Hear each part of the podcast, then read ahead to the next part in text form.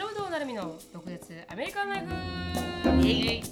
この番組はアラサーのなるみとアラフィフなしのぶがアメリカの生活を独舌に切っていく番組です。インスタグラムのライブであったりとかあと YouTube の動画でもコンテンツを配信していますので YouTube の名前はドクアメ公式ショートストーリー。で Instagram はドクアメオフィシャルで探せますのでぜひチェックアウトしてみてください。はい。はいではつぶやきから入っていきたいと思います。はい。はい、今日の つぶやき、私からなんですけど、はい。ちょっと面白いアーティクルを見つけまして Facebook をバーってブラウニングブラウジングスルーしてた時に見つけたんですけど、ん MAFS Moment that should never have been aired っていうあアーティクルだったんですよ。何かというと、あ Marriage at First Sight っていう、あのオーストラリアの、あのあれオーストラリアなんだ。あいやどこにでもあると思います。でも、オーストラリアで起こった事件なんですけど。あああのテレビのタタイトルじゃなくてそのあテレビのタイトルなんですよ。テレビのタイトルなんですけど、M あの Marriage at First Sight in オーストラリアです。ああなるほどだいろんなところにあるんですけど、うんなるほどなるほどなんかこうオーストラリアで、まあ、起こったインシデントなんですけど、それが何だったかっていうと。あのーまあはまあ、初めて会って結婚するみたいな顔を見たことないまま、うん結婚しなきゃいけないね。結婚しなきゃいけないみたいな、まあ、リアリティショーですよね。ん。でそこであの起こった事件で、何だったかっていうと、ん。あのアジア人の女の人、うん。名前が、あセリーナさんうん。とあの、まあ、白人系オーストラリア人うん。のコーディさんが、まあ、この MAFS に出てきたとし、出てきていて、うん。あのコーディさんがこの、セリーナさんのまずアジア人っていう時点で attracted してないと、うん。でそれを告げるシーンがあるんですよ。うん。I'm not attracted to Asian women、I'm sorry っていうのを言うシーンで、ん。このあこのアジア人の女性がすごく傷つくっていうのが今ちょっと今バイラルになってしまってて。う。ん。でなんでうん。見た目で判断されなきゃいけないんだと、ん。でも自分はレイシストでコーディさんは I'm not racist あのレイシストではないけど。ちょっと待ってねそのその番組って、うん。最初から対面式なの？それともなんとなく私のそのメリージャットファーストサイトのテレビのこのコマーシャルとかね、はいはい。見る感覚の私の認識は、うん。もう結婚式であ合わせられるのよ。そうそうそう。はい。神父さん。うん。あの向こうさんむ向こうさんとお花嫁花嫁さんです、でもう結婚式で本当に初めて合わせられるはいはいってはい、はいいうシチュエーション。とっていうリアリティ番組あったと思うんだよね。あそうですそうです。まさにその通り、で初めて結婚式場で会って、ん。ウォークアイルしてそこからお互いを知っていくっていうストーリーラインなんですけど、途中でコーディさんが「うんなるほどね。もう I'm sorry」と、ん。I'm not attracted to Asian women」って言って、この自分が今までデートしてきた人は、ん。白人系、うん。あのブロンドの,、ん。あのビーチとかにいるような人はいはいはい。と僕は付き合ってきて、ん。アジア人のよう君のようなアジア人はあのタイプではなタいイプではないっていうことを言われたんですよ、それがすごくちょっとバックフラッシュになってて、ん。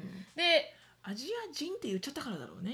多分、ん。でもなんかこう Asian 系の顔には attracted してないってこの彼が言っちゃったと、でこれが triggering だったらしくて。で彼女のこの昔もアジア人ってだけで結構 bullying されあのなんでボーイって言っていじめられたりとかして、今回も自分がアジア人っていうだけで、自分の本心を見てくれないで判断されて、 attracted じゃないって言われたことに対して彼女はもう号泣するんですそよ、ね。りゃそうだそりゃそうだ。で。それがすごくこの viral になって、いろんなアジア人が昔そういう dating とかで傷ついた人、うん、まあアジア人だけじゃないだろうね。まあないじゃないない,、ないはずなんですけどもね。でも本当はこれは見せていけなかったのかもしれそうないところを、うん。ガーンってテレビに出して、うん。うんアジア人だから attracted してないって言われるっていうのは結構結構 blow low だと思うんですよ。うん確かに確かに。でそれであのーでも正直 preference だからちょっとそこ開けてあげてくれる、はいごめんなさいね。犬がね。ごめんなさい申し訳ない。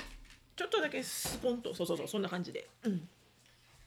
アジア人あだから、ななんていうかこうそれがまあバイラルになってるんですけど、でまあこのいろんな意見があって、で一人の人はまずあのもうこのペアにしたこと自体間違ってたんじゃないかと。このマーレッジアットファーストサイトのチャンネルが、なんでコーディのじどんな人が好きかって聞かないで、うんわざわざアジア人ってあまり好みじゃないアジア人をペアして、彼女が傷つけるところを、傷つくところを見せないといけないんだっていう人もいる。確かにね。それはなんかある意味のこのエンターテインメント界のこのやらせというか。やらせというか。ちょっとこうね面白くしちゃえよみたいな、そうそうそう、それがあったんじゃないかっていう人もいれば、まあこうあの悲しいかセリーナさんかわいそううん。もいるし、でも人の preference だから、うん。しょうがないじゃん仕方ないじゃないかと、あのそうそうそうそうそう。 attracted してない人と結婚してるって言われても、ほぼ90%人間は、あの自分この人かっこいいかかっこよくないか可愛いか可愛くないかで決まるから最初が、それはなんかこう blame することできないんじゃないかっていうのがいろんな意見があるんですよ。うんうんうんでなんかちょっと面白い面白いっていうかこのなんだ興味深いなと思って、うんうんうんそのストーリーラインがね確かに確あかに。同じアジア人として、うんうんあの聞いてて興味深いなとは思った。確かに確かに、うん。だから、あります？なんか昔自分がこう rejected アジア人っていう見た目だから rejected されたとかいや多分私最初にオーストラリアで出会った大恋愛した人は私は韓国人じゃないからだったからね。あそうかそうか、はい。アジア人の中でもありますよ。あアジア人の中でもね。ディスクリミネーションが、はいはいはいはい、彼はね、あの求めていたのは韓国人の女性だったっていう、うん。スペシフィックにね。スペシフィックに。アジア人の中でも韓国そうそうそうそうそう。アジア人が好きなんだけどその中でも韓国人じゃなきゃいけなかったっていう、はいはいはいはい、でそれはか経験したけど、うん自分のこと見てくれよって思いました？その時言われた時え？なんで？なんかねその時の実際の感覚は、自分のことをちゃんと見てよっていうよりかは、うん。あのあまりにもね大好きすぎて、うん。まあそんなの見えなかった。そういう上から目線的なことは考えられなかったんだよね。あはいはいなんかどっちかっていうとその時はナイーブな私は、うん。まだ20なったかならないかぐらいの時ナイーブの私は、うん。あの韓国人の女性ってどんなんなんだろうっていう研究に走った感じ。あ あー自分が近づけるかなってことうん、ですか、近づけるか、うん。何がそんなに魅力的なのか。っていうなんかこう勉強意欲に走った感じ、はいふざけるんじゃないわよあなたみたいな、うんうんあの B はまだそこになかったので。なかったか、うんはいはいはいはい。うんでも面白いですね。確かにそれでリジェクトされてますもんね、うんうん。リジェクトされました。まさに近くにいましたっていうね、うん、でもやっぱアね全然違ったんだよね、うん。あのなんだろうこのやっぱね全くもってななんとも言えないけどうん。そのこううまく言えないけどもう全部違うんだよねやっぱね。うん。日本人と韓国人だけど、うん。やっぱり、うん、この発言の仕方とか発言する内容とか、うん。着るものからメイクアップからうん。何も何も全部違うんだよねやっぱりね、うん。だからなんか研究していけばいくほど、うん。なんかいやできないなこんなのって思ったけどね。うーん。まあするべきでもなかったしねはいはい、はい、自分がそうなるべきでもなかったし別に、うん。うん。でもなんかあのーまあいろいろ話してると、うん。この日本に住んでる、まあ、外国人の方、うん。アメリカ人でも何でもなんですけど、うん。あのー日本の女性日本人女性のこのまあうんなんなんていうんですかせなんていうんですか英語で、受け止めるパーソナリティですか、うんあのうん。いつも一歩下がるみたいなパーソナリティが苦手な人も多分多いみたいうんで。うん、あまり自分自分でいかないっていう。かないかな。だからあなたが好きなものをやっていいよとか、うん一歩下がる文化ってあるじゃないですか、うん女性が。それがなんかこうあーフィットしなくて、うん。であの友達は韓国人がいいよって言われてましたよ。韓国人の女性の方が もっとガンガンはっきりものを言うし強いし、うん。なんかこの対等な関係を築きたいんだったらあのそれで悩んでるんだよね。彼が悩ん,、な悩んだんですよ、うん日本人女性が少しあの下がりすぎて何をしたいかわからないみたいな、うん。あの、ん。毎回出会う人がそういう人が多いから、どうしようって言った時に、あもう韓国人の方がうん。君に合ってるよって言われて 言われた人は見たことありますけどね。そうなんだね。見たいですけどね、うんうんそれかもうババリバリの帰国子女か、韓国人か結構アメリカに住んで長い人かっていうぐらいじゃないと、なんだろうね、まあ彼が求めてるものはなかったそうだね。あのいろいろなんかもういいところもあれば悪いところもあるんだけどね。うん。まあ私的にはやっぱり日本人の女性にかなうものはないと思ってるところだから、うんまあ私的には、うん。それそういうふうに言っちゃうことはだダメなんだけど、はいはい、うん。でもやっぱりこうあの、うん。もっとこう日本人女性はう、ん。にまあ本当にこう心底うん。自信を持ってほしいっていうのはあるよね。うん。でも自分の意見を言ったら悪いかなとか別にここではこんな風に言ったらどなんかこういう風に思われちゃうかなとかさ結局なんかやっぱ自分をアピールするのが、すするのがあって自分をアピールすることが苦手なんだと思うんだよね、うん。日本人の女性って、まあ、それが美しくもあるんだよ。奥ゆかしさが文化でもありますからね。ものすごく美しく当ある非常に美しいなと思いますけどね、そう。だかだから海外の人のこのプリファレンス負けちゃうんだよやっぱり。負けちゃうみたいな、うん。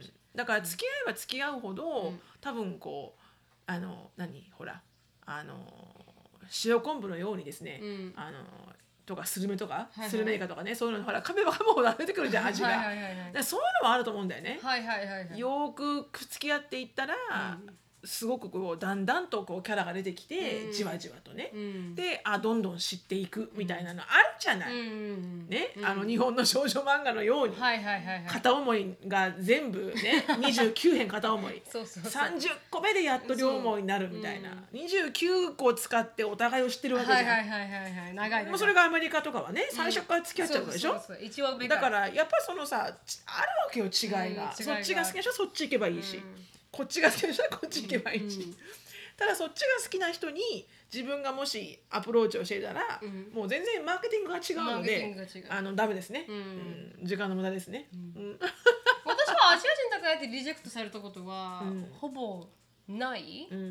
なんだかというとあの dating アプリとかでももう顔見えるじゃないですか。そうねあれはね、うん、だから別にこう足自分ものうスワイプもされないしね。そうそうそう attractive って思ってない人はスワイプされないから、うんうん、にスワイプされちゃうのか。あそうそうそうそうマッチしないからそうかそうか、んスワイプされちゃうともう捨てられてるんだよね。あ捨てられてます捨てられてます。だからマッチして本当捨てられてると思う何十 何人のしてると思うしてると思う。なんだけど分かんないじゃないですか自分はマッチしない、マッチしてないから、うんうんうん。だからこうあんま気になったことはないですけど、うんうんそうだね。アジア人。でもなんかアジア人だから好きっていう人は見たことありますね。ああそういうのはいるよ、うん。黒人が好きとかさ白人が好きとかさ、うん。みんなそういう好みはあるよね、うんある。で同じじゃない？女性でもマッチョ日本人でもほらマッチョな女性男性が好きとかさ細い人が好きとか、うん。そういう好みと一緒だけど、うん。やっぱ肌の色だから、うん。すごい敏感に言わなきゃいけないんだろうねそうかもしれない好みとして自分で持ってていいと思うんだよ。うん、それは自分の好みだからだそれがまあたまたま、うん。まあ、リアルライフで出ちゃったら起こ。ってること辛いよね、うん。うん。正直こんなの頻繁に起こるじゃないですか。あアジア人は興味がない、あのアメリカ人は興味がない、うん。まあまあまあかナショナリティで興味がないっていうのは、うん。関係なくね。うん。必ず起こってることだけど、うん本当そんなセンシティブなトピックって普通はエアーされるべきじゃないのを、そうだね。完全にエアーされてしまったたからねちょっと今あうん。のかなりヒートアップしてるっていう感じみたいです。すごい綺麗な彼女なのにね。すごい美人でした。すごい綺麗な彼女なのに本当に。こうあれなんだろうね。ちょっとあの男運が若干な,、なかっただろうね。なかったかもしれない。うん。あんなのってすみません見たことないから何とも言えないんですけど、どうやって決まるんでしょうね。わかんない。私もそれだけは見たことない。そうですよね。う。ん。なんか面白いなとは思いましたけどね。確かにね、うん。永遠のテーマですねこの外見と中身のこのギャップが、はい。うん。ねでももったいないなと思いますね。確かにこう外見を通り越してその人の美しさってあったりするじゃないですうか。うんん。でもなんかきっかけが必要なんだよきっとそのやっぱみんな外見から最初入っちゃうじゃんはいはい。好みの人とかさ、うん好みの洋服を着てる人とかさ、うんなんかやっぱこう外見から入っちゃうじゃん、はいはい。そっからこう先に進む何かって何かのきっかけだろうね、うんきっとね。確かに。うんいやーそれは難しいですね難しいですね。うん。まあそんな感じでした。ちょっとなんか興味深いトピックだったなと思ってうん。紹介させていただきました。ありがとうございました。ありがとうございました。ちょっと私今つぶやきの内容忘れました。今メモもメモ出しました。自分の。つぶやきのメモを。はい。あつぶやきのメモ。はい。はい。私ねたあのやっぱりポッドキャストを、うん。あの収録した後必ず聞くんですよね、自分でも、うん自分で話した内容だから分かってるんだけど、はいはいでもやっぱりこうつ常にこう改善をしようと思ってうん聞くわけですよ。うんでいつも思うことが2つあって、はいはい。あの私ねあの同じことを、うんあの繰り返し言い過ぎてるなっていうのとうん。あ言ったじゃんそれ5分前にとか、うん、あの多い多い。すっごい多い、うん多分なるみちゃんはこうやっぱりこうオンエア状態ではいちょっとアドレナリン高くいっていてるから、うん。あんまり分からないかもしれないけど落ち着いて聞くと、うん。言っ言ったってって思わずこう誰かに突っ込んでほしくなるぐらいの勢いのところが多々あって、うんでまあまあまあちょっと自分がねあのババアになってるっていうのもあるんだけど、うん。であと一個あとは使うねちょこちょこ使う言葉がねほんと古臭い。本当ですか？うん、あの感前々回かな、じ。うん。3回前だったかな？ベビーカー私何回も乳母車って言ってるんだよね 確かにね乳母車っていう人まずいませんもう父に母に黒ですよ。乳母車。いい名前。うん、いい名前だけど、うん。本といないと思う。誰一人として今ね使う人いないと思う。確かに乳母車ね。ベビーカーだから。うん何回も普通に「馬車馬車」って言ってて何言ってんのもうそんな使う機会ないのに。なアメリカで言っちゃうんだよね。うん。アメリカでもないのに。そうない。一生懸命日本語にしようとなると出てくる、はいはい。そういう言葉が、うん。あのやっぱりこうなんだろう。聞いていて面白いって思ってくれる人もいれば、うん。何言ってんだよバカだなこの人って言ってる思ってる方もたくさんいるだろうなと、うん。はい、だからちょっとねこう日本語で単語を話す時に、はいはい。うん。あの少し気をつけなきゃいけないなと思いましたね。私も全然日本語ダメだから直してあげられないんですよね。そうだね。二人でうんそうそうそうそううんってスルーしてるからお互いね。お互いスルーしてる。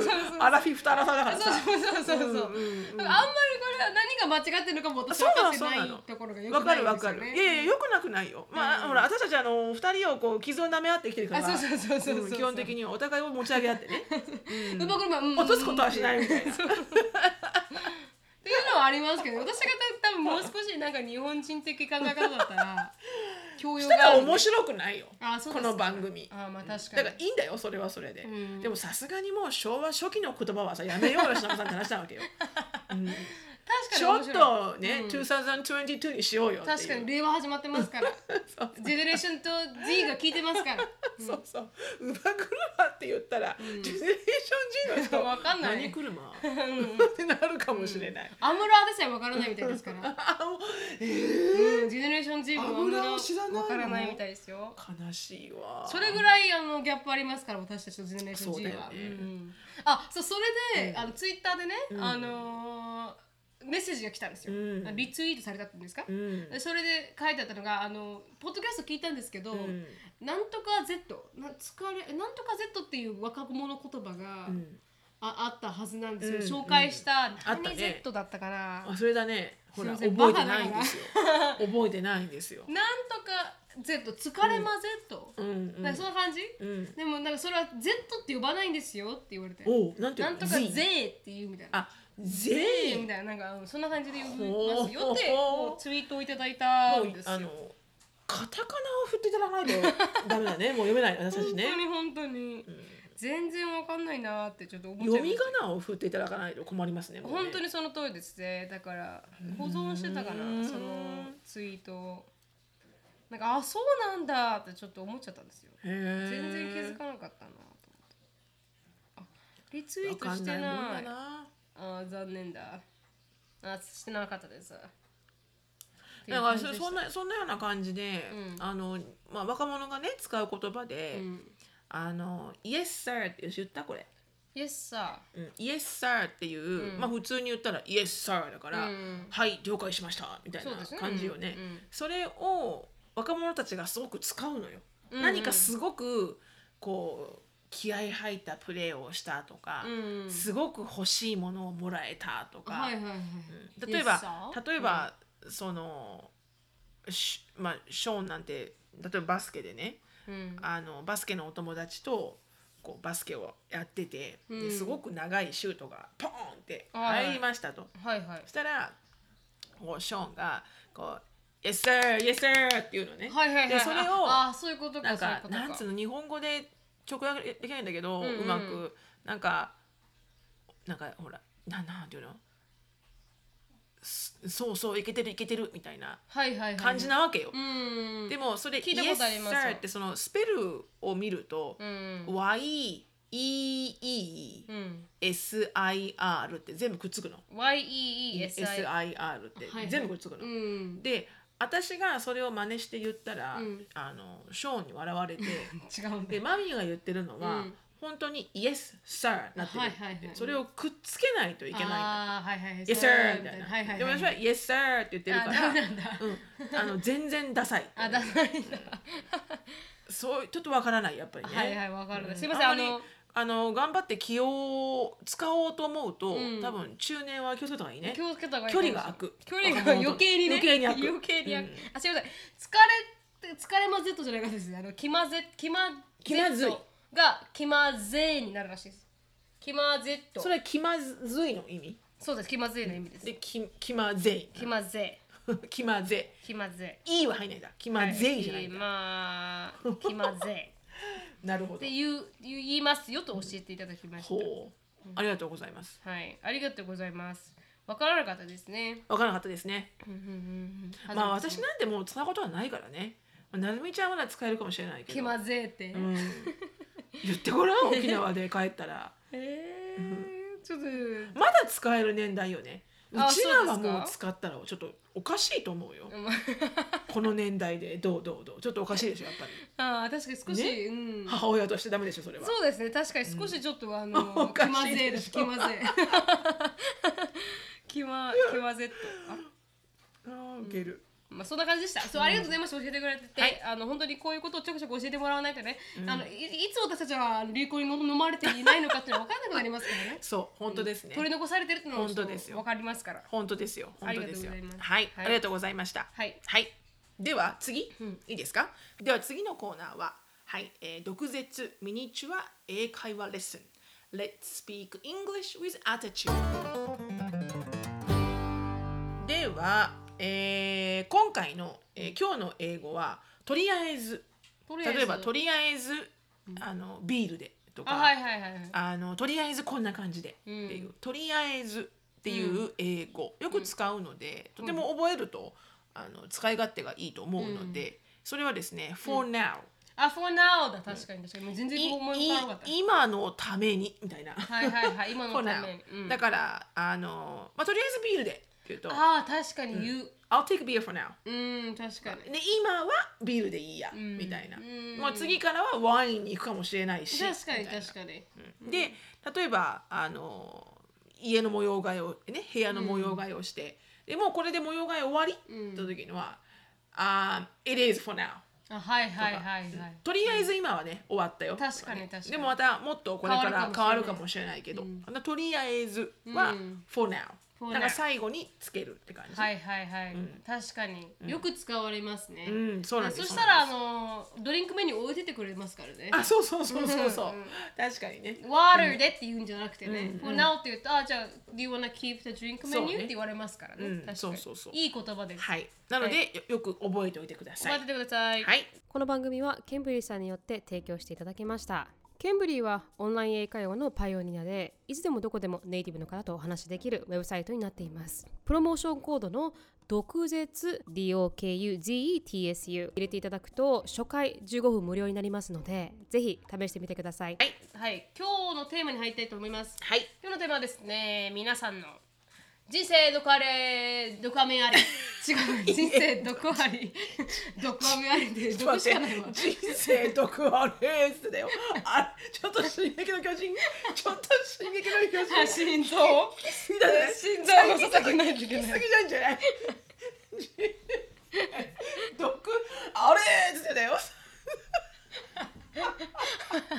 人生毒あれはい毒毒アメありはい。あ人生楽ありだ楽あり。毒アメありだ。もう毒しかないから。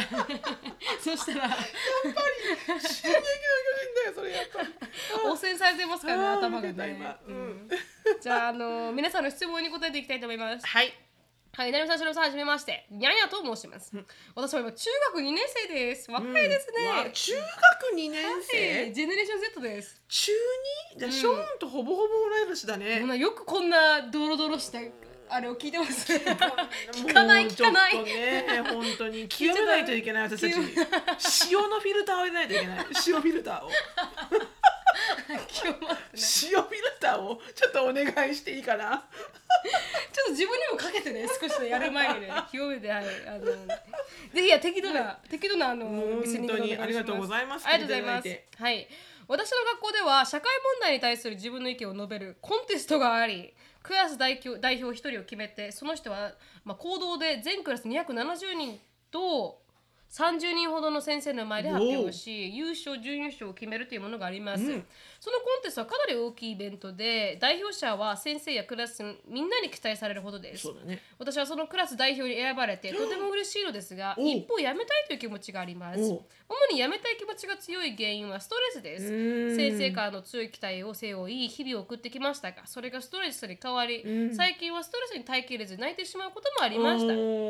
前にもストレスで医者に薬をもらったことがあり現在服用中です、うん。一方でもう一人の私はプライドが他の子にも譲れない人生経験としてチャレンジするしないとうん。後に後悔するあ投票するあしてくれたクラスのみんなにも申し訳ないという気持ちもありどうすればいいか分からず爆発寸前です。うんなるみさんとしのぶさんがこのような状況だったらどうされますかっていう意見でしょまずあの薬を服用しているという言葉の使い方が素晴らしいね確かに確かに。これ中学校2年生はみんな言える言葉なのかな？服用って、うんうん多分ショーンはインテイク言わないよ？はい。インテイク I'm。in taking the medication 言わないだ 言ろわない言わない。確かに。すごい素晴らしい。頭がとてもよろしい感じがとても伝わりますそうですね。うん。でもストレスはねあれよね、もうあの成功と失敗がこうほら、うん。裏表になってるように、うんねやっぱり挑戦にストレスはくっついてくるんですよね確かに確かに。くっついてくるんですよ、うん。でもきっとストレスになってイライラしちゃうのはきっとそのほらみんなの期待に応えようっていう気持ちが多いからだと思うんだよね。確かに確かに。うんうんだからこう私のアドバイスは、こうみんなのために先生のためにクラスのためにであのお父さんお母さんか分からないけど、うんの人たちをこうあののために頑張ろうっていうんじゃなくて、うん。もう自分のためああもう確かに。自分のため、ううんん。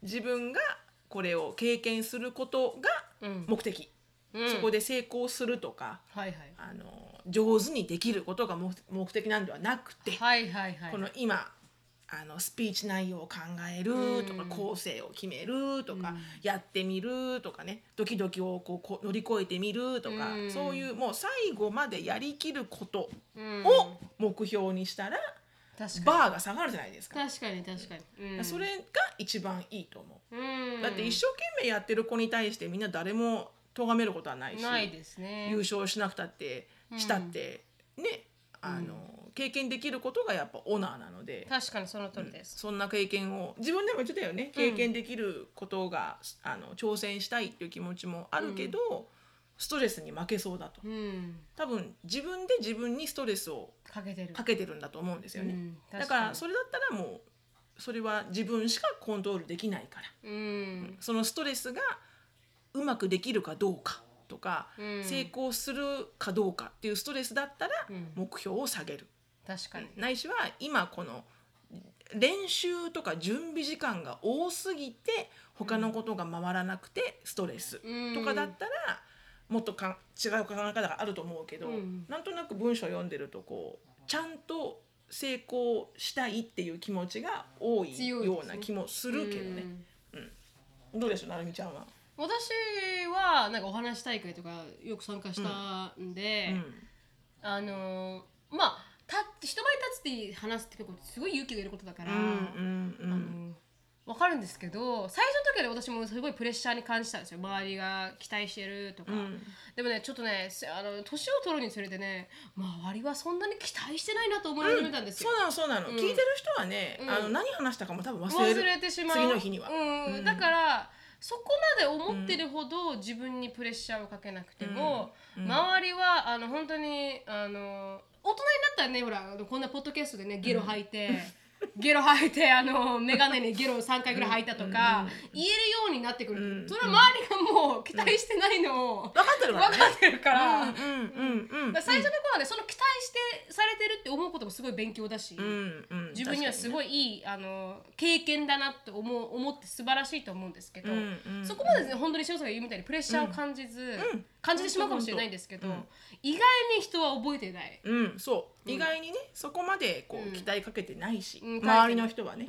もし辞めたいと思えば辞めればいいし、うん、そうなのよね、うん。究極そうそうそうそれで苦しんだったら辞めればいいし別に辞めないっていう方方向性がないってわけでもないので、責任感が強い子だから多分、うん。そう自分で思って思いがちだになってしまうけれども、全然あの逃げたければ逃げてもいいし。う、ん、そうそうそうそう、無理のないように。ね、無理のないように、うん。無理のない人生。うん、でもやっぱりね経験したらした分だけ絶対何かが返ってそうなくるのでんですよね。本当にその通りです。あの270人の中経験できるのがね、うん。にゃんにゃんちゃんだけなんだから、本当に本当に、うん。そしたらあの、私は経験することだけを目標にしてやったらいいと思います。それがうまくいってもいかなくてもいい、素晴らしい経験だし、うん。それ乗り越えたから次やるときはできるわっていう気持ちになりますからね。そうそうそうそうそうすごいいい経験だなと。そこまであのもうここからなんなら日本のテッドトーカーまで出ていただいて。いた。だ本当に本当に。あらにゃんにゃんさんテッドトーカーになっちゃったみたいな。あ全部ちょっとうん。だ大丈夫です。はい。あの私たちが頑張ってください。あのついてどちらにどちらの決断をしてもうん。サポートします。頑張ってください。はい。はい。ありがとうございました。次行きたいと思います。はじめまして、2年あほど前から白山さん、成美さんをあの YouTube や Instagram 拝聴していましたが、ポッドキャストは現在、今年8月に知り、ほう2月後には3 年分を制覇したいやそれはかなり凝縮ね。ドクアメ検定受けたらいいよ。2ヶ月で3年分を制覇しいやーもうたドカメ中毒者のももと申しますということで。はい ももさんありがとうございます。ありがとうございます。第82回のつぶやきとトピックを聞き、私の結婚生活について相談させてほしいと思いメールしました。あの、ほうシロさんがあの詐欺といった話ですね。あ結婚詐欺の話ね。結婚詐欺の話です。はいいははいはいうん私は職場で出会った夫と結婚してもうすぐ20年が経ちます。もう3人の子供持ちで一番下は中学生になりました、一緒に仕事をしてた時は優しいし面白いし経済的に安定していた職業だったのでなんとなく付き合う形になりその後夫が転勤をしたため1年ちょっと遠距離恋愛をして同棲、1年1ヶ月後には妊娠発覚。あー下ろすという選択肢は私になく、結婚する運びになりました、ちなみに付き合う前は私から夫をデートに誘ったことは一度もありません、同棲してみても分かりましたが夫はとてもだらしがなく、さらに家事など一切できない人でした、仕事柄家にいないことも多く結婚した途端孤独を感じました、育てても子育てがむ忙しくなると孤独感はなくなり気づいたら20年です、うん。今子供たちが手から離れてふと今までの結婚生活について振り返ることが多くなりました、うん。そんな中夫に言われた心ない言葉が今でも忘れられません、あ夜中帰宅に加えて土日も仕事があるんですがどんなに忙しくても飲み会にはしっかり参加する人で子供が小さい頃私が飲みに行く時間があるなら子育てを手伝ってほしいとお願いしたら、付き合いも仕事のうちだからと言って飲み会を優先しました、実はこの時夫には他に好きな人がいることを発覚離婚を切り出しましたが夫から懇願され離婚には至らず、私はつわりがひどく食事の途中耐えきれずソファーに横になると本当にそんなに具合が悪いの？って言われ私が仕事復帰する時には仕事はするのはいいけど協力できないからねと洗濯物の山を見てはもう少し片付けたらとも言われました、3歳と血のみ子を抱え、あー転勤族で身内もそばにいない中手伝いもなしによくそんなことが言えるんだと怒りを覚えましたが、どうやら耐えてしまうのが私のあーあ性格のようです、見た目も全く好みではありません。それどころか結婚後どんどん太りお腹は臨月かと思うぐらい出ているしいびきもひどいです。何度も痩せたらと言いましたが食べたいものを食べて死ねるなら本望だと言われると何も言いません、家にいれば寝てるかテレビを見ているか食べれているかのどっちかです昔から愛情表現はほとんどない人で付き合う際の告白どころかプロポーズもありませんでした、ここは日本なので仕方ないですが日常的にキスやハグ全くしません、手をつなぐことも嫌がります、ここ数年は夜の本も役立たずで、あーそうでなくても5分で終わる程度のかなり 早めですと。臨月だから。臨月だからスキンシップは皆無です、とはいえこちらとしても生理的に受け入れられない心境になっているためこの状況は救いでもあります、最近では娘たちからもうざがられ数年前から「ママなんでこんな人と結婚したの?」と聞かれ それに即答できない私です。はい、20年の結婚生活で何度も結婚したことを後悔し離婚したいと思っていますが暴力を振られるわけでもなく、生活に困ることもなく子供たちのことを考えると私が我慢すればと自分の気持ちに嘘をつき夫を傷つけないように傷を使ってきたのだと気づきました、なので私が夫を嫌いにならない努力をやめたら家族は簡単に崩壊します、夫は怒らない人だと言いましたが見見方を変えれば私に興味がないのかもしれません、髪を切ったり新しい服を買っても気づいてくれませんし、私が無理を言って話題を上げても無関心です、今の夫の地元に住んでいる義理の両親も近くにいますあー結婚記念日くらい2人で食事に行きたいと言っても子供たちを実家に預けてくれません。ランチやカフェに誘ったこともありましたが、なかなか実行してくれないためもう誘うのをやめました。ということで、正直おお金さえいただければ夫がいない方が楽です。なるほど。私はパートですが、いつでも正社員になれる状況なため、今まで以上に離婚の持ちが頭をよぎるようになりました、案内で健康生活を送っているご夫婦はたくさんいると思いますが、篠見さん、成美さん、私のような夫婦関係に対してどう思われますかっていう質問でした？まあこれ皆さん結構な方があれ、あのあるあるなんじゃないかろうかと思うんだけど、はあ。うーん。結婚詐欺。んどうどうどう？なるみちゃんはどう？聞いてみて。まああんまりこうリレータボーではないけれどもあるね、なるみちゃんはね、まあそうですこれからだから、ね、早いですからね。これからだから、ね、これからだから。何とも言えないうんけれども、でも私の前の付き合った方が、まさに私が努力だけして、うん。何もやってくれない人だったんで、うんうんうんうん。仕事しても寝るだけ、うん。会話もない、うん。でも私が私は空気感みたいな。あそうですそうです、そばにいることすらも、なんか私なんでいるんだろうみたいな。なんかなんで私、私の存在って何って思ったわけですよ。だって愛されない、んデートにも連れてってもらえない、うん家族には黙黙黙られてる。家族にも紹介されない、うん。もうただ隠された存在なんですよね、それがなんかすごくやるせなくてだからすごく気持ちはわかりますよね。昔の恋愛がまさにその通りだったってうんいうか、でもそれがほら結婚相手だったらって話よね。結婚の相手だったらっていう話です、うん。例えばその状態にうん。結婚20年後に、うん。まあ陥ってしまったらって感じよね。うんその今ディスクライブした状態に。うん、で私であれば、うん。しのさんのあのお友達がうん。5年かけてあの自分が自立できるように 離婚するようにやったってテいうことをイクアドバンテージしたっていう。したっていうのを、うん。もしかしたらやってるかもしれない。うんあの、うん。うんもう見据えてね。見据えて。もう2つこう道を分かれるのはもう決意して見据えて、はい、見据えて。で子供たちもこう大きくなってるっていうのがあるから、ね。うん見据えて全部準備を始める、うん自立するための、うんうんうんうん。かもしれないもしそれがあの耐えられなかったら、うんうん。そうだね、それを割り切れる人もいるじゃないですか。うん、確かにね、はい別に無害だからみたいな。そうなんですそうなんどうせお金もらってるし、うんうん。やりたいことやってるし、みたいな、うんだったらあのなんていうか割り切れるんだったらそのままの関係で、うんうんうん。あのわざわざ自分から炎上しなくてもね。そうです。かんあ家庭内冷静みたいな感じで、うんうん進めていけばいいと思いますけど、ん。もしそれでなんかこう精神的に苦しいんだったら、ん。もしかしたら私は行動に移すかもしれない。うんそうだね、そそこそうだね。確かにね。う、ん。うん。私もでもあのす同じ意見ですね、うん。やっぱりこうもう若くないからね私たちね、うんってこの、この あ何ですか？この彼女ですよね。この彼女の話もあの何歳かはちょっと不明ではありますが、まあはい、20年結まあ婚されて20るってことを年結婚されているって考えるとまあそんなにね、うん。離れてはいないとなると、うん。やっぱりこうあの考えなきゃいけないこう他のことがたくさんあると思うんですよね。うん。だから、まあ、生活していく上でもそうだし、うん。例えば今後自分が病気になったなったりとかうん。する時もそうだし、まあ、うん。子供がいるからっていうのもあるにしても、うん。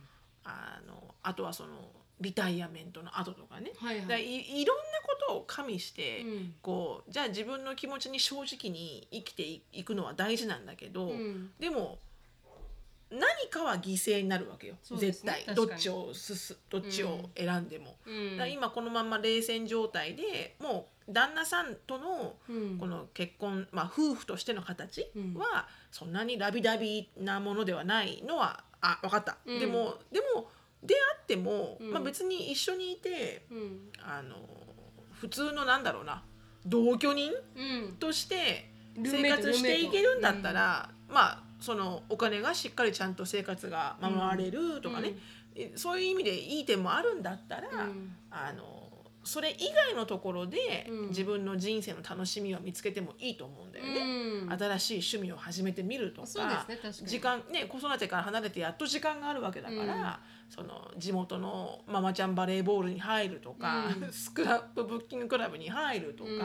なんかこう他にうん。あの自分が楽しめる生きがいに感じれるような何かをまずは私は見つけたらいいんじゃないかなって思う、うん。すごい嫌いで、うん。浮気されてて、うん。借金多くて、暴力になったらもう速攻別れるけど、まあ確かに。まあちょっとこうねこう、うん。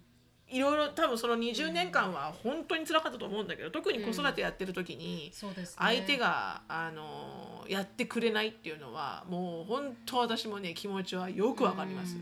あのそれに対してムカつく自分にもムカつくんだよね。じゃあ産まなきゃよかったじゃんお前って思うわけ自分に対して。うんでなんか旦那がやってくれないから、んイライラするじゃん。そのイライラが一番いくのは子供なんだよね。あはいはいはいで例えば子供に本当は怒っちゃいけなかったことを、怒ることでもないことに、うん。私がヒステリックに怒って、うん。な泣いてでうん。子供が泣きくすかれて寝寝ちゃうじゃん。うん。その時の罪悪感ってもう半端ないんだよね、うん。なんでそうなったかっていうと旦那が帰ってきて飲みに行きやがったからなんで私はここで子供と2人で私だけなんだよってことから始まってると、うん。で子供に当たった、うん。でその後考えるのは、うん。じゃあね私だって産んだんじゃん自分の子供を。うん。で旦那はクソだクソなんだけど、うん。でも子供にはい罪ないじゃんうん。みたいな、まあ確かに。でそうなるなら私自身も子供産まなきゃよかったじゃんって自分に来るわけよ、はいはいはい最終的にこの罪悪感の、うん。このあの誇りの先が。はいはいはい。うん。でだからその、あのー反対に全く持っていなかったら、うん。シングルペアレンツだったら多分一切思わないのよ。確かに。もう自分がやるだっそうですね。てだから、そうですね。誰もいない。うん。でも変にいちゃうと、ん。なんでやらないのっていう不公平な気持ちばっか生まれちゃうから、うん。その子育てに対して旦那がすごく協力的じゃなかったってところの,、うん。あのジレンマは、うん。あの本当に分かります。うん。分かります、うん。でもやっぱ子供がちゃんと見てるからね、どまあ確かに。どっちが本当に愛情をかけて育ててくれてるかって子供にはちゃんと伝わってるから。確かに。で子供は必ずあのお父さんお母さんの味方になってくれるから、うん。あの今後ね、うん。大きくなっていった時にね、うん。だからいまだに言ってますよ。なんで結婚したの？ってうんぐらい。不思議なぐらいそう。あの多分子供がもう不思議に思うぐらいお母さんに対するうん、あの方が強いんだろうね、うん。お父さんの意味をあまり分かってらっしゃらない。ない。うん。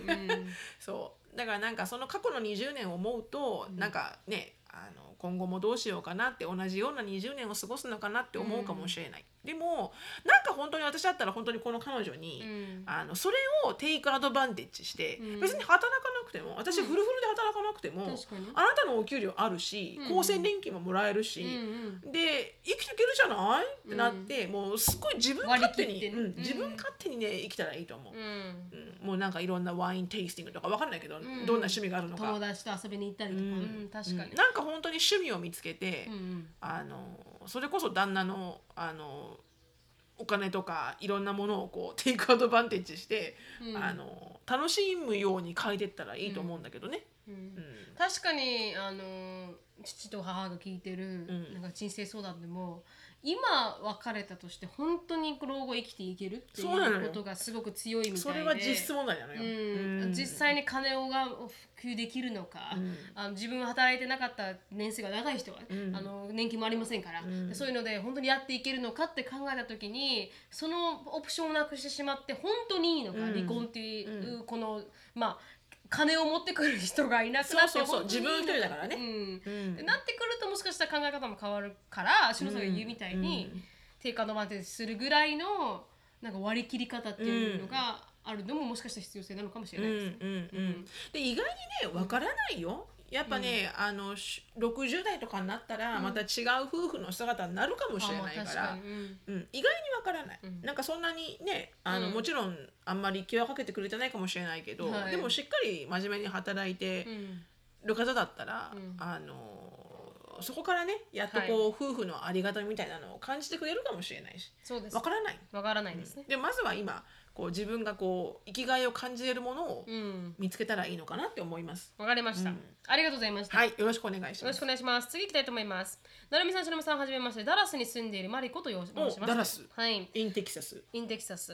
ああすみません。イニシャル M で呼んでくださいって感じで、はい。M さんです。はい。なるみさんの YouTube をちょこっと見てましたが最近ポッドキャストを聞くようになりましたと。最新の投稿から聞いていましたが、やはり最初から聞こうと思い毎日聞いて今200 2019年2月ぐらいまでキャッチアップできました。っ てはい、子供の送迎時や習い事の待ち時間に車の中で聞いています。ありがとうございます。PG13 な内容があるので過去我々子供が乗っている時には聞かずに迎えに行く車あ車車内や待ち時間に楽しく聞いています。ということで、はいあのー前向きが長くなってすみません、最近アメリカでは太ってもいいんだ的な風潮強くないですか？とここから質問です、うん。マイビッグファットファビュラスライフのホイットニーさんは明るくて大好きですし マイ600パウンドライフの方たちも前向きに頑張っていると思っていますと、アメリカは洋服のサイズもかな限りなく大きいものから、うん。あのーそこまで太ってもいいんだなとあ太っていてもいいんだなと思ってしまわないかと感じます、ん。公共の場で客観的に人を見ていると 3人に1人は相撲取り級の大きさです。確かに。テキサスだからね。適切だから、うん。最近私たちはこちらの大きなサイズの食べ物に慣れてしまいちょっと焦りました、例えばスタバのグランデサイズがそれほど大きく感じなくなっています。日本では大きいサイズを買う時でもトールサイズだったのですがアメリカに来てグランデサイズを買ってしまうことが多くなっています。うん。このようにアメリカのサイズ感に慣れてしまい焦ることはありますかと、また太っていても問題なしという風潮をどう思いますかっていう質問です、太っていても問題がない、うん。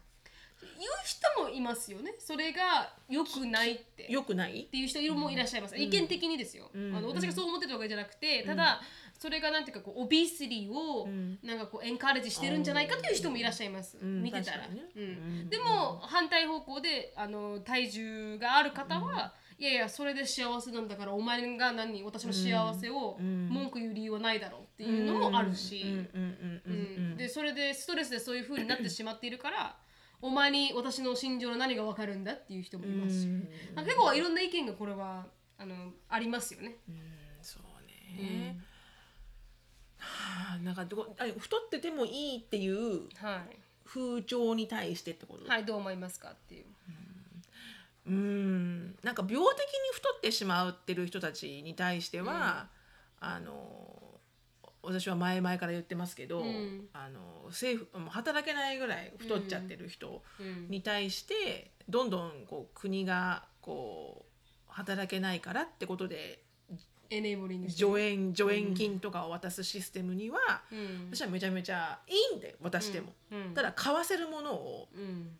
だからお金渡すんだったら最終的に管理しろよと思うレギュレートしろよ人たちみんなのいろんなああアクセク働いた税金からうん。働けないからってことでディスエイボーとしてお金を渡すわけだから、うん。しかもし肥満で。はい、だったらその人が買えるものは、うんなんローシュガーなもの、うん。でニュートリシャスなもの、うん。っていうふうに管理してくれよと思うの、うん。私もう何万回見たから、うん。ドーナツチョコレート コーラ。うん。そりゃ太りすぎるに決まってるでしょこのバスケットの内容みたいな、ちょっとあの囚人のようにね、うん。あの入れないといけないですよね。管理して、うん。ご飯とかも管理しないといけないですよね。そうそう。だからそれをカタカタカタカタこのあの皆さんのタックスのお金を切られていると、うん。私はあなたをイネーボーするために働 働いてるわけけではございませんってなっちゃうから、そこはすごく私はアゲインストなんだけど、はいはい。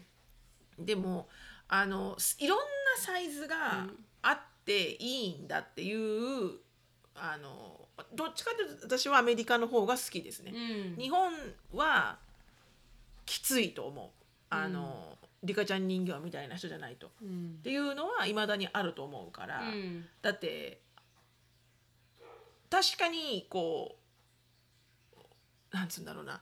ここその洋服普通着ないよねっていう。うん。日本だったら、うん。あのまあもちろん脂肪がついた方はね、うん。この洋服のチョイスはないしょ。っていうのも、うん。アメリカは普通にみんなチョイスとしてあるし、そのサイズがあるし、うんでそれを着たければ着ればいいし、うん。でそれでフィールグッドだったらその人はそのまんま美しく見えるし、うん。だからそのダイバーシティがあるのはやっぱすごくいいところだと思うの私アメリカの、うん。別に太ってても痩せててもチビでものっぽでも、うん。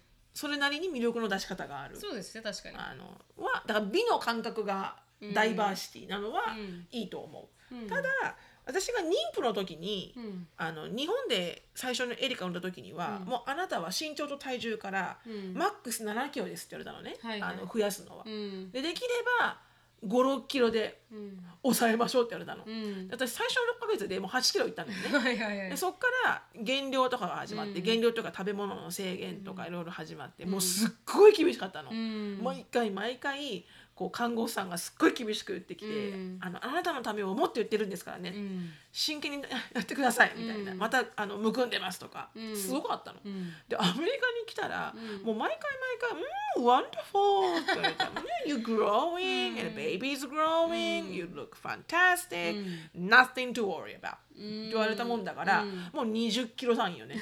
18キロとかいったんだよね、うん。もう最後もう指も動かせないみたいな。指はパンパンだし足もパンパンだし、うん。でただその時に思ったのは、あの妊娠中毒症までならなかったけどでもちょっとギリギリ、うんうん脂肪があまりに増えちゃって、はいはい。でその産んだ後がすごい辛かったの。はいはいはいはい。自分の体が重いし、がうん。こう健康的じゃないし、うん。だからそれを比べたらエリカの時はうん。産んだ後すごい体調良かったんだよね、はいはいはい。もうサクッと「はいドロップしました。はい」みたいな、うん。でもアシュリーの時はすごいのここ出産後がうん。自分の体も嫌いだし、はいそもそもポストポポストトラウマリックで、うんホルモンもすごいバランス悪くなるのに、もう着る洋服がないとか、うん。もう赤ちゃん産んだのに自分が超デブってて嫌だとか、うん。でそんなこと思うことはない必要ないんだけどでも思っちゃうわけよ、はいはい。ホルモンの関係で。だからそれを経験した時にああんなに厳しい看護師さん看護師さん厳しかったけど、うん。でもオーバーオールね、うん。自分のためを思ったら、うん。やっぱ日本ってその先のことも考えてくれてるんだなって言って、産んだ後すぐにね、うん。ちゃんと母親として動けなきゃいけないとか、うん。健康でいないと子供には良くないとか、うんうんそういうことをしっかり考えてくれてるから日本の医療システムは、はいはい。先を読んでね、先ほどうん。アメリカは今が良かったらいい、もういい、ね、ストレスを感じない。まあ大丈夫大丈夫、うん。別にそんなほらオーバーあのレイじゃないあたあたになってないから、大丈夫。って言われたけど、だからそういうところでこう厳しくしなきゃいけないところと、うん。なんかこう厳しくしてないところがアメリカにもあるから、うん。そういうところではどっちもどっち。うん。かな？ちょっと話はずれましたけど。うん、でもジェイコブのお姉ちゃんも完全に妊娠中毒症になっちゃってもうすごい辛そうだったね。そうそうそこまで行っちゃうとねうん。赤ちゃんにも大変だし、ね、大変だし、おまずおかんが大変そうでした。そうだと思う、ん。ん。もうテイクケアしないといけないから、動かないじゃないですかハイリスククだからね、うん、そういう意味ではなんか少し大変そうだったんでまあこの生きていく上では楽ですけどアメリカの方が、うんそうだね。結構自己管理にね、うん。あのなんだろう。自己管理に何？すごくこう問われる世界、そうですもうなんかレッゴーしようと思えばどこまでもレッゴーできる。うん。なんなら all the way to 600 pound はね、うん確かに、うん。っていうのはありますけどね、まあ、な難しい問題ですね。体重とかに対してはね。そうだね、まああとなんだっけ？ビッグサイズ？ポビッーション？グサイズのに慣れ始めてきた自分がいると、いる？もう完全にその通りですよ。ででも最近ジェイコブと付き合ってからもう半分こするようになったんで、うんうん。もうワンミール食べれないからそうね。もう2人で半分にしてくださいって言って、うん。うん。半分こするようになったから、うん。あんまりこう多いなっていう感覚はないですけどでもやっぱり大きいですよねアメリカうの。ん大きいね、だって笑けましたもん。あの日本に帰って、うん。モスバあモスバーガーモスバーガーでももう笑けて仕方なくて。日本人はモスバーガー手のひらハムスターぐらいの。そうだよ。そうそうそう。手のひらハムスターぐらい食べてるのかと思って、だってアメリカのワタバーガーさ、ショーンの顔ぐらいあるからね。そうそうそうそうそう。こんぐらい。うん、笑けるぐらいだから多分もしかしたら慣れてしまったのかもしれない確かに確かに、面白いねはい、次行きたいと思います。はい、じゃあ最後の質問になると思います。はいはい、ななみさん、しのぶさん、こんばんはということで、あの早速ですが、悩んでいることがあるので相談させてください。私は26歳で、日本で出会ったアメリカ人の彼氏と去年、スペインのバルセロバルセロナに移住しました。おスペインは2人にとって新しい場所なので、新しい友達を一緒に作ったり、お互い初体験のことが多く楽しいです。しかし、あー最近になっ最近アメリカへの移住を提案されて私はまだ覚悟ができません、うん。アメリカに行く場合私は知り合いゼロとなり彼は彼の人生すべての友達と家族が周りにいることになるからです。彼は幼稚園から大学まで同じ州でした。僕の友達はみんな君の友達だよと言いますが10年以上友達歴の差を埋めることはそう簡単ではないと思います渡米後は自分の友達を作る予定ですが気の合う人に出会い親友関係を築くのも時間が必要です。私は高校からずっと海外在住なので新しい土地に一人で行くのは怖くないのですがパートナーが全て持っている場所では私もない自分と比べてしまいそうなのが怖いですまた私のソーシャルライフで全てが彼や彼の友人グループ中心になりそうなのも怖いですそうだねお二人の経験からまたジェイコブさん、成美さんの故郷への移住に対してどのように覚悟を決められたのか教えていただけませんかと。またアメリカ人の男女の距離が近すぎることに未だになれません。女友達の中でも彼女が私の隣にいるのにわざわざ彼の口についたゴミを取ったり彼とハグしたツーショットばかり SNS にアップする女が気に入らないです。アメリカに行ったら私が納得できないフィジカルコンタクトを目にする機会が増えると想像しただけで悲しくなります、私彼は私が気になっているのでどっちしてくれますが全ては避けきれませんしゆ親友らしいので会う機会を減らすのは難しそうですと。顔を触ったり腕を組んだりハグをしたりは恋人の特権として解いておいてほしいのです2人はこのような異性間の友情について問題したことはありましたか？ということで質問でした、あー珍しいタイプだと私は思うんですけどそのゴミを取ったりとか、うん。いやゴミ取るとかうんは初めて聞きましてるよぐらいはあるけど、た、うん、取取ってあげるよっていう白人とか、まあ、アメリカ人の女性を私周りで見たことがないんで、そんな距離が近い。それも彼女いるって分かってるのに距離が近いっていうのは、私は見たことない。うんからアメリカ人でも本当に人ありきりというか。そうだね。私もゴミ取ってあげるのはなかったかな、うん、あんまりそこまであのそうまあこの彼の友達がこの女友達がかなりそういうタイプの女のもしれない人ね。なのかもしれないですけど私は個人的にアメリカでけ生活して一度もそういう人見たことないですね。うん。仲のいい男女は何回も見てきたけど、うんうんなんか結構さ口についてるゴミを取るってさかなり愛着表現だと思うんだよね。う。ん友達同士でもそうじゃん、うん。すごく仲いい子でもやるかやらないかじゃん、やらない、うん。うん。ついてるよぐらいだよね本当にそうそうまありがとう。も言ったけど、うん。うん。だそれは確かには？ってなるよね、うん。彼女からしたら、うん。ハグしたツーショットばかり SNS にアップする女が気に入らないです。はい、初めて、まあ、ジェイコブに友女友達がいないっていうのも確かに私、なぜハグ、うん。まあまあまあそれはその彼女たちと彼のまあ、うん。その雰囲気を見てもないと何ともジャッジできないからあれだけど、うん、はい。うん。でも自分が 嫌だったらちょっとこれはなーって言ってもいいよね、うん。やっぱり彼にね、あまりにもちょっとトゥーマッチな気はするみたいな。確かに。でも本当に彼も彼女のことを思ってるんだったら、普通にごめんって言いますからね。あの、うん、いや言わない人いるよ。それがな何の罪悪感もなければ。あまあ確かに。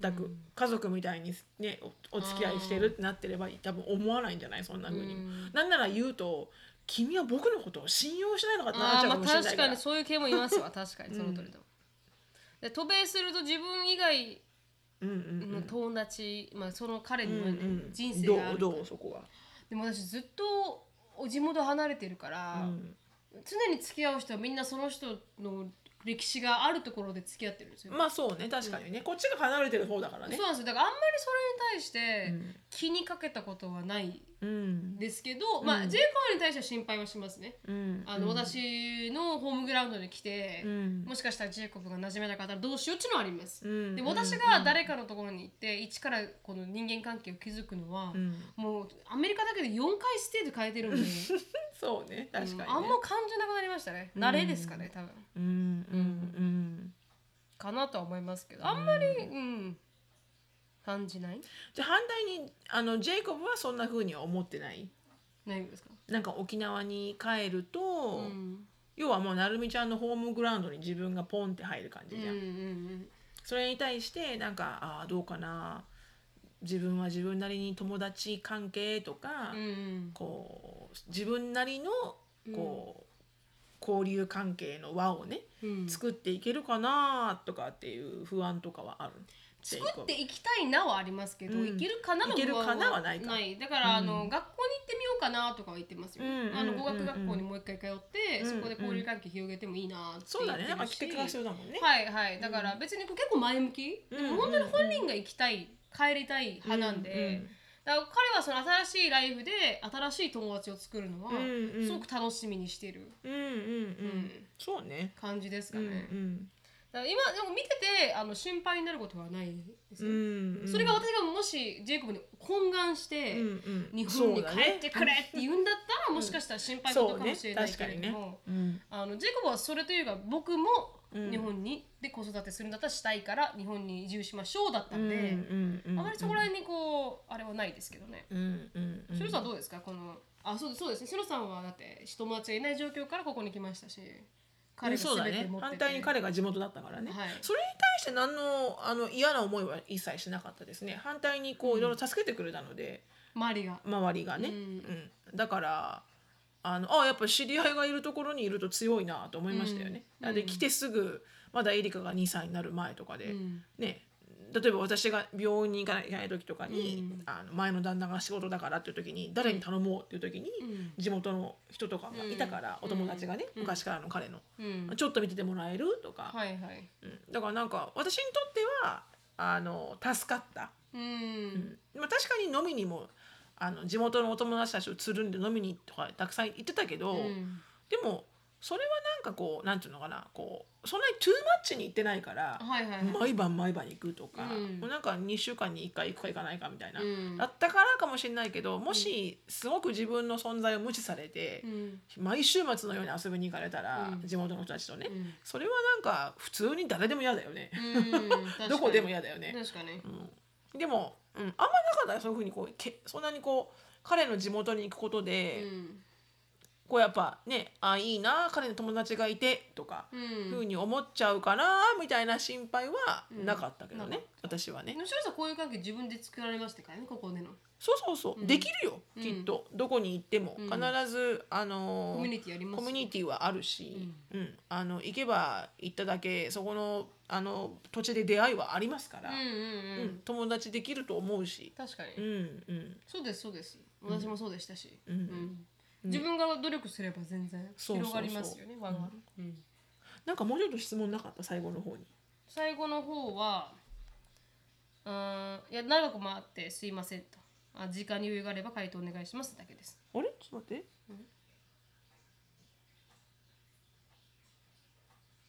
あ、そうかそうか。うんじゃあもう OK なのか。はい了解 OK ごめんですごめんなさい。あまあ、なんか私。2人はこのようなゆい異性間の友情について問題視したことはありますか？というのは最後の質問でした異性間の友情私ないと信じてるんで異性間の友情はない。ない、ない派だったね。ない派ですはいそうだね。私はある派なんだよね。んあるあるよ。あるある あるよ。ないないあるさ。私はないと思ってるから。じゃあ絶対に異性だとうん。お友達になれないってこと？